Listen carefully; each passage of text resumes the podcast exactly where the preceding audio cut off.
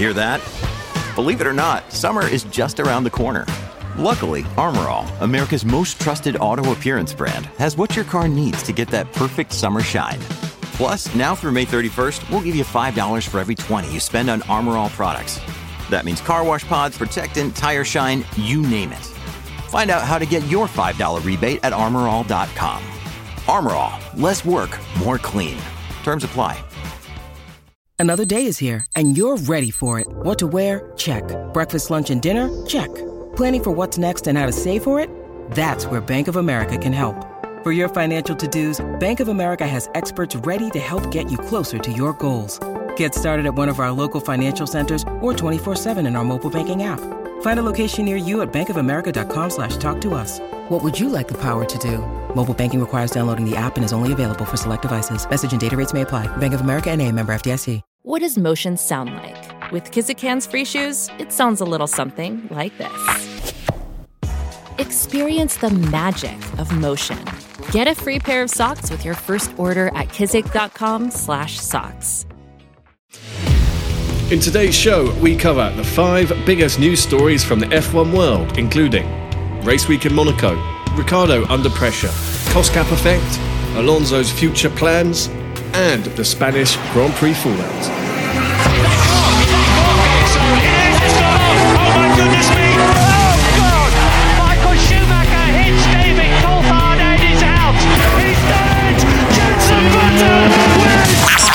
Louise Goodman, and you're listening to the fantastic Cut to the Race podcast. Hello, my name is Bernd Mayländer, and you're listening to the Formula Nerds podcast. Hi, I'm Rosanna Tennant, and you are listening to the incredible Cut to the Race podcast. Hi, I'm Jordan King, and you're listening to Formula Nerds podcast.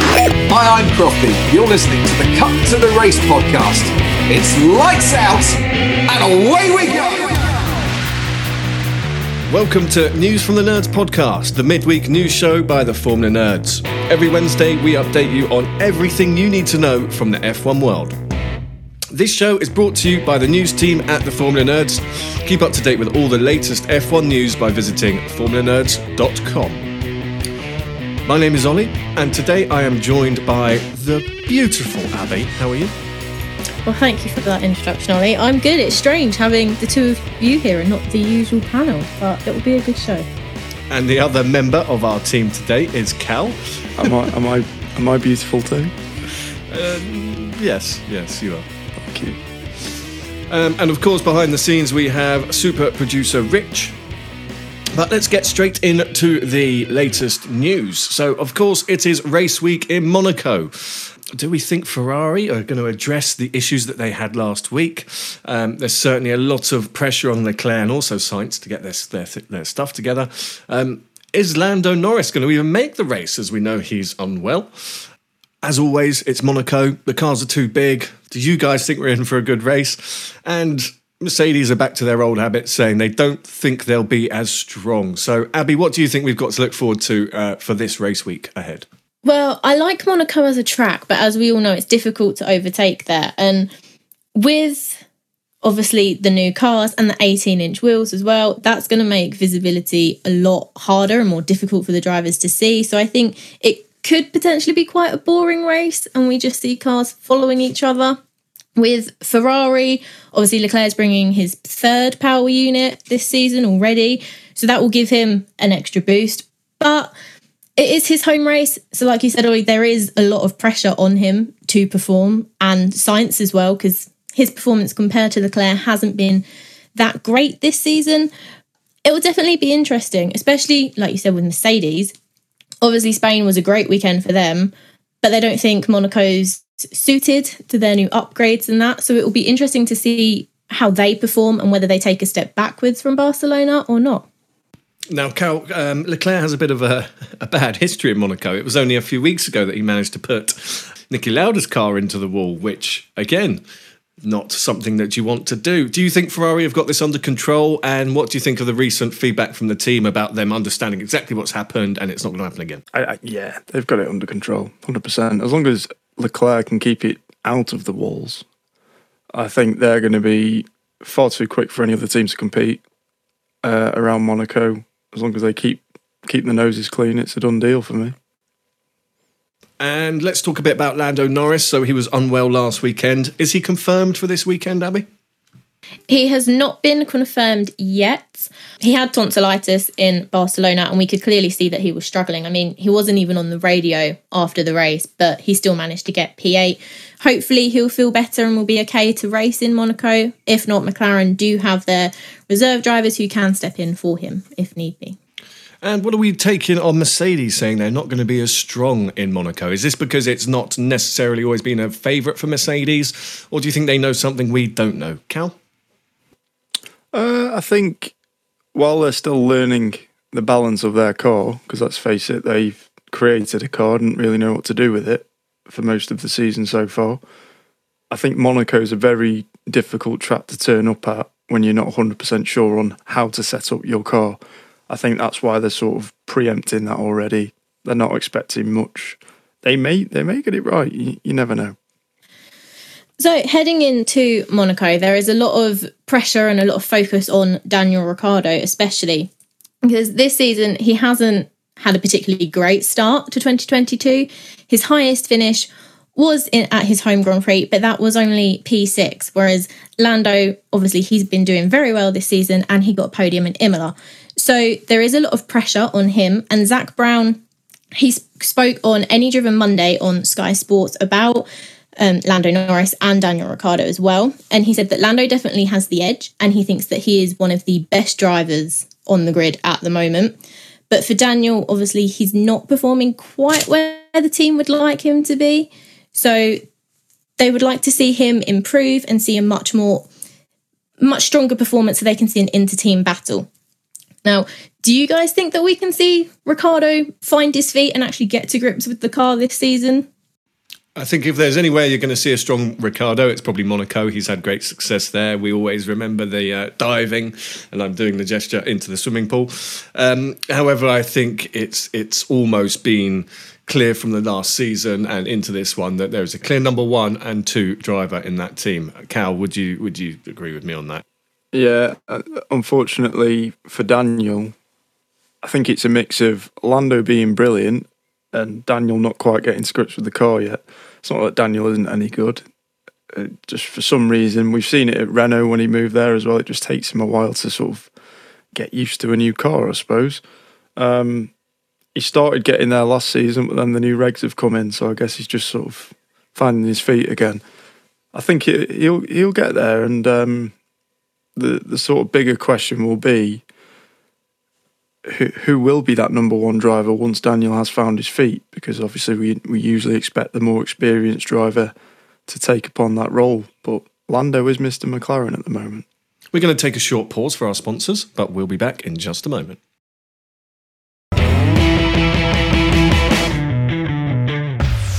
Are you ready to launch your new career in coding? Treehouse has one of the best and most affordable online classrooms for you.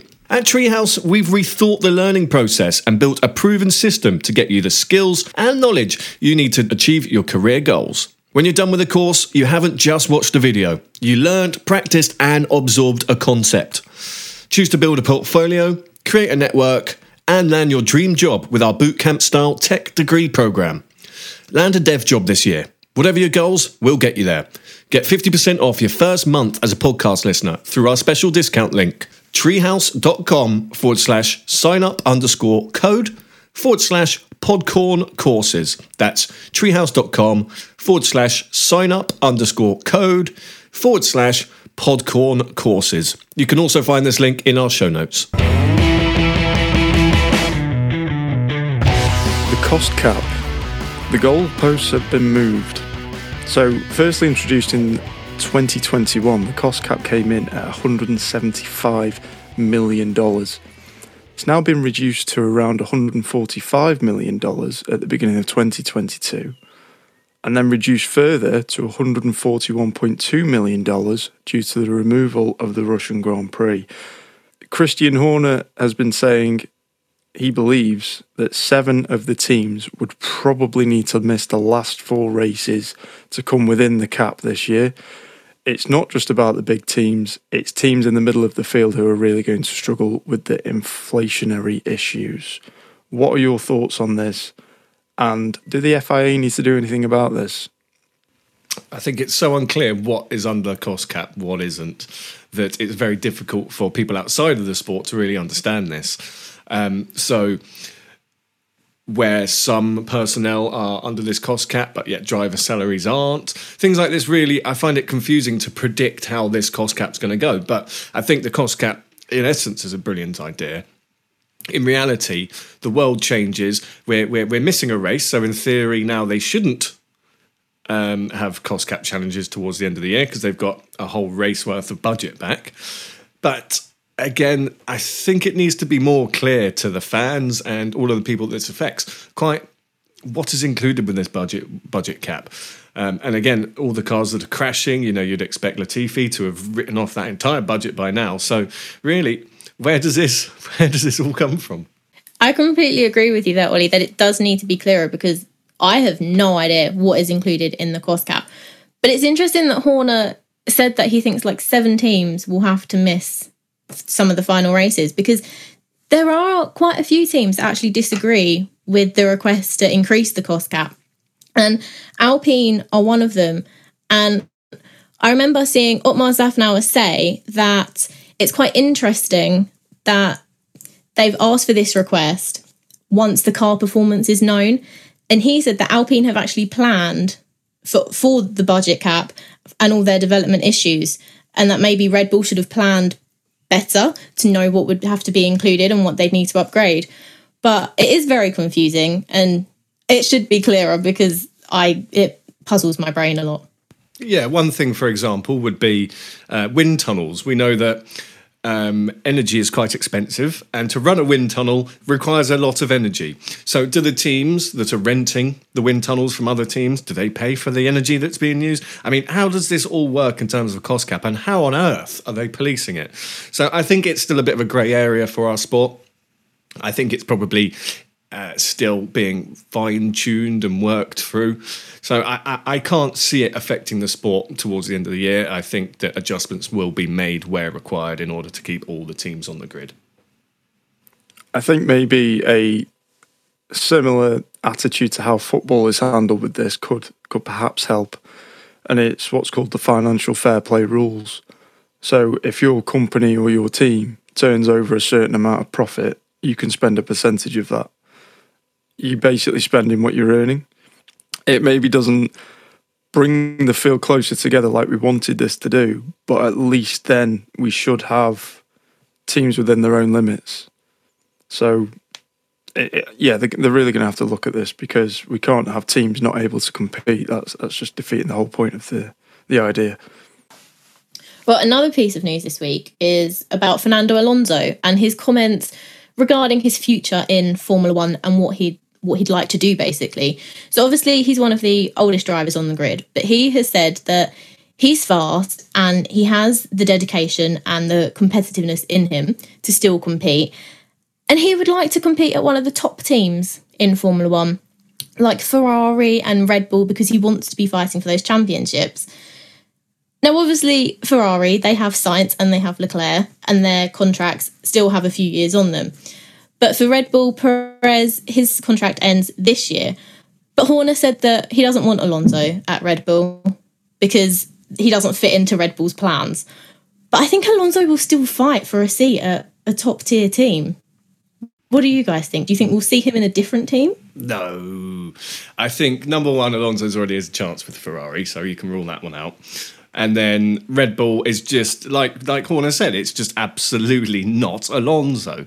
Um, in terms of Alonso moving to another top tier team, that would be McLaren. Well, he's definitely not going there because they've got a GP2 engine. So um, it's just not going to happen. I think Alonso's lucky to be in the sport right now. And I mean that in the sense that he's an older fella and um, there's a lot of upcoming talent. I think if he wants to show what he can still do, he's in the right place to do it. You could argue Alpine's a top team. I think you could argue that Alpine will be a top team. I think they're current progression is is going quietly unnoticed. I think they're doing really well at the moment, and he needs to be grateful for his seat because, like Oli touched on, the talent that is is going to miss out on F1 because not all of them can get a seat. It is outrageous that number. So yeah, he needs to be a little bit more grateful that he's in the sport in the first place. And I think he needs to actually just look a little bit closer to home because that, that team is making strides. They were really impressive in Spain. Abby, do you think um, Alonso can can? How much longer do you think he can keep his career going? I mean, I, I, will say that I think he's driving probably the best he ever has at the moment. Yes, he's had some unfortunate results by no fault of his own, but again, he's with Alpine.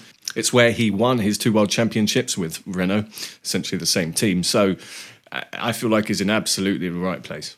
Yeah, I completely agree. I think he wants to stay in the sport for as long as he can. And I think we will see him in F1 for the, a few more years. But there is that talent with Oscar Piastri and then Callum Ilott as well, who went to IndyCar. And also, there's loads of rookies, well, loads of drivers in Formula 2 who are exceptional talents who do deserve an F1 seat in the future. So I think because he is getting older, his career will be coming to an end soon, but he will try and fight for as long as he can. The sold out Spanish GP caused displeasure amongst the spectators. And here's why over 120,000 spectators were there to watch the race on Sunday. The weekend saw over 300,000 people there overall. However, this wasn't a good thing by the sounds of it, because the public transport system was very overwhelmed. There was a heat wave going on. There was kilometres and kilometres of queues to try and get in and out of the circuit if you weren't using public transport. Apparently, the catering facilities, the merchandise, all of that sort of thing, you know, once you're there and you're settled, all of that wasn't great either, apparently. This is a big issue because Spain is a very popular Grand Prix to go and spectate. That's, you know, those numbers are almost as big as Silverstone numbers. They really need to sort this out, don't they? And do you think F1 or the FIA will get involved here and actually say, hang on a minute, you're not meeting your end of the contract here? I think F1 will certainly. I mean, it, it's it they're in contract to provide the, the facilities for, for, for the race. I've read online about people pushing, shoving, jumping queues, um, no crowd control during the pit walk, people walking up and down the wrong way. Um, on Friday, people waiting over half an hour to queue for a drink and couldn't get any food at all. Uh, taxis not being available at the official taxi point, people waiting over an hour. It just sounded like an absolute nightmare. I think the F1 have to get involved. I, I think they'll be involved right now. I think they've already gotten involved. I think they've written a letter to the circuit, to the team boss, and said that this is completely unacceptable and it has to be fixed for next season. And it is because, I mean, Spain is a country that has better weather than England anyway. But for that temperature and to have people fainting and not be able to get home or get drinks or anything, that's absurd. Like, that's ridiculous. I would never think that that would have happened at a Grand Prix, especially one that is so popular. I mean, we had one of our team there. Lena was at this race, and she said very much similar. It was an absolute nightmare. What's changed this year from last year or the previous years? We've never heard about this happening before in Spain. Do you think they've uh, been a bit tight on the old spendings? I don't think it's that. I just don't think they anticipated the sheer amount of people that have turned up. This is this. Bear in mind, this was a complete sellout across the weekend. I don't think Spain, as popular as it is, is used to completely selling out. I think there's always room for more. Whereas this time it was, they literally couldn't fit any more people in if they wanted to. Um, they, they're going to have to sort it out. There's no ifs and or buts about that. It's going to have to be sorted. If this happens again next season, or we see it again at another Grand Prix this season, Spain is going to be the comparison. Spain now have made a, a rod for their own backs where it's going to keep on coming up in conversation. If someone else does it this season, they'll go, "Oh, they've done a Spain." You know, it, it's it's not a good look for the Spanish Grand Prix, and I should imagine a lot of people who went this year aren't going to go back next year, and that is a massive shame. Span- the Spanish Grand Prix is one that I actually would have liked to go to, but hearing all these stories, like you said, from our writer and everyone on Twitter and Instagram and whatever, it does put you off going to see that Grand Prix and makes you want to watch it from home instead. So, those are our top five stories for today. Uh, thank you to our panel. Keep up to date with the latest F1 news by visiting formulanerds.com. And stay tuned to the Cut to the Race podcast this Sunday, where we're going to be reviewing the Monaco Grand Prix. It's going to be a great review show. Might not be a great race. We will have to see. Uh, thank you very much to Abby and Cal for joining me.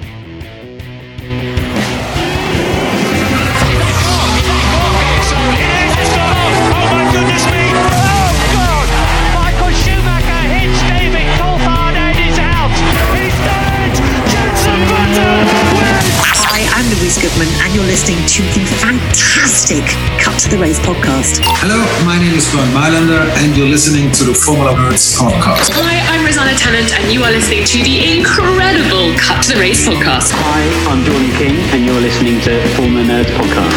Hi, I'm Crofty. You're listening to the Cut to the Race podcast. It's lights out and away we go.